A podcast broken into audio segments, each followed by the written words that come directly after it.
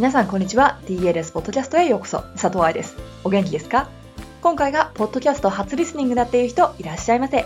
レギュラーさんお帰りなさい。DLS ポッドキャストはプロの現場から健康なダンス生活を応援する情報サイトダンサーズライフサポート .com のブログ音声バージョンプラスポッドキャストだけの裏話などを毎週金曜日に私佐藤愛がお送りしております。先週もそうでしたが今週のピックアップ記事もかなり最近の記事ですね。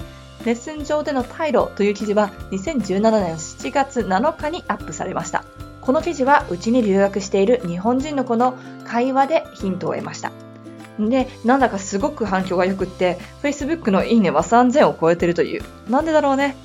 でも DLS の記事で皆さんに愛されているやつはいつもなんだかメンタルな記事なんです。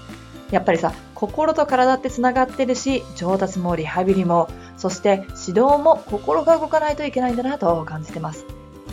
ということで、早速本文に行ってみましょう。レッスン上での態度。態度のことを英語でアティチュードと言います。後ろに足を上げて膝を曲げてるやつとは違います。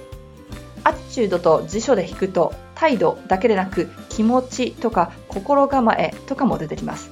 時々日本語態度を英語にしてアティチュード。そしてまた辞書を引くとニュアンス的なものが出てきて面白い。レッスンの態度というと分かりづらいですが、レッスン中の心構えと言われるともうちょっと通じるものがありますよね。すごくすごくすごく大事です。でもね、あんまり話されることがありません。なので今日はそこの部分を書いていきます。見た目という態度。この部分はザ・見た目という記事でしっかりと説明していますし、今年の頭にあった DLS カンフェレンスでもゲストのひろみ先生とともにお話しさせていただきました。レッスン中のお化粧や髪の毛というのも見た目の一部です。そしてそこに心構え、態度というものは出ます。どうしてよって思うかもしれないよね。特に若い子たちは踊りが上手かったらいいんでしょって。でもね、大人の世界はそうではないんです。お父さんがいつもスーツをビシッと着て会社に行くように、お母さんがお化粧をして授業参加に来るように、高校受験では髪の毛の色、就活ではバッグの形まで見られているように、大人の世界っていうのは第一印象がとても大事なんです。ダンサーもそうなのよ。いきなりをつかむためにという記事にも書いたけれど、チャンスはどこに落ちてるのか分かりません。オーディションの時だけ頑張ろうっていうのは、コンクールの時だけ衣装着ようって感じ。やっぱり重さや感覚が変わりますから一生合わせして踊りますでしょそういうものだよね。朝ギリギリで寝坊してきましたっていう感じの見た目のダンサーと、しっかりと準備ができているように見える子。どっちの方がレッスンにかける気持ちがあるように見えますでしょうか？集中力という態度。この前の目線の記事でも書いたけれど、集中してレッスンを受けているというのは態度の一部です。ほら、態度イコール気持ち、内面が出るということでね。集中力は怪我予防にも大事ですし、1回のレッスンをより良いものにするためにも大事。集中するだけで同じ動きも違って見えるし、上達も早まります。指導する側として集中しているダンサーを教えるのは楽しいです。これね、人間だから仕方ないの。みんな平等って言うけれど、10%の力を出していることを80%、100%の子がいたら、その子たちを33.33333%ずつ見るのが平等かしら。それとも出されたエネルギーに対して頑張っている努力に敬意を表して指導者側も10%、80%、100%と見てあげるのが平等かしら。集中力は願っていても勝手につきません。力だからね。持久力ってマラソンとかやらないとつかないよね。瞬発力って椅子に座ってても身につくものじゃないでしょ。そう、パワーって実際に使わないと身につかないし強くならないんですね。だから集中力もレッスン中に少しずつ作り3時間の舞台に使えるようにするわけです。どうやってっていうのはいろいろな方法があるけれどこの前書いたブログにある目線をレッスン中に絶対に落とさないっていうのをまずはやってみてください。放課後自主練という態度。この前バレエ学校の生徒の一人が外部のコンクールで1位を取りました。すごく足が上がるとか、めちゃめちゃ甲が出るとか、ジャンプがめっちゃ高いとかそういう子ではない。だけれど、彼女がバレエ学校に入学してからコンスタントにスタッフから言われる言葉があります。彼女は努力している。彼女はコンスタントだ。コンスタント。一定、絶えず、忠実という意味の言葉です。常に前向き。愚痴は言わない。先生の言うことを聞いている。うちの学校では常連の先生だけでも6人以上いますけどね、みんなが口を揃えて言うことです。そして放課後一人で黙々と練習している姿もコンスタントに目撃されています。もちろん私たち教師はその時に頑張ってるねなんて声かけませんよ。子供じゃあるまいし、褒められたいためにやってるわけじゃないんだから。と言ってもここでお話している彼女は15か16歳、高校1年生ぐらいか、普通の生活してたら子供ですけどね、バレエの世界じゃそうじゃないわけです。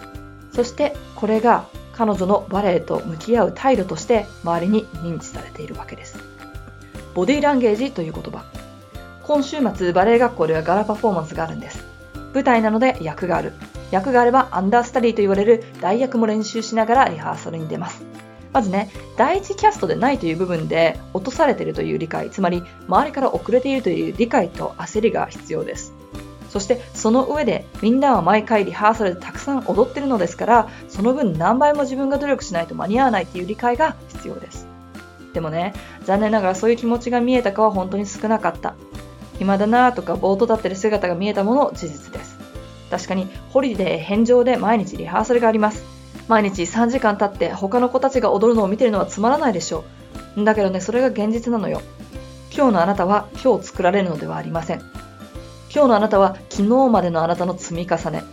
将来のあなたは今日を積み重ねていった上に生まれるもの。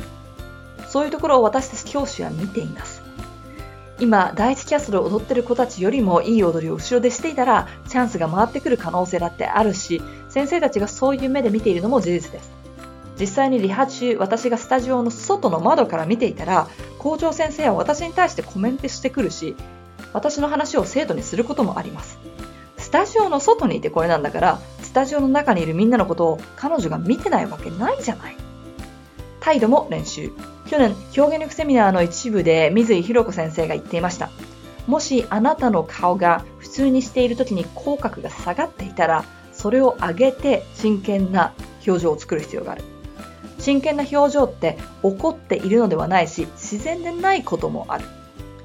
表情筋を鍛える、姿勢を正す、レッスン中の目線を変える、お化粧する。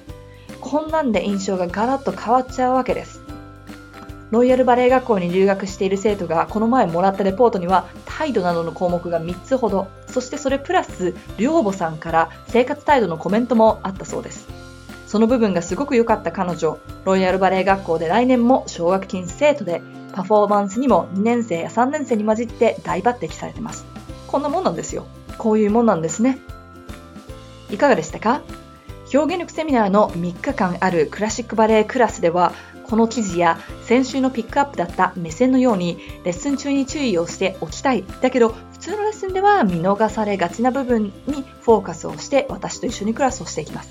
そしてその応用クラスとなるものが3日間違う先生で2コマ目にあるという構成です。グループ1は20歳まで。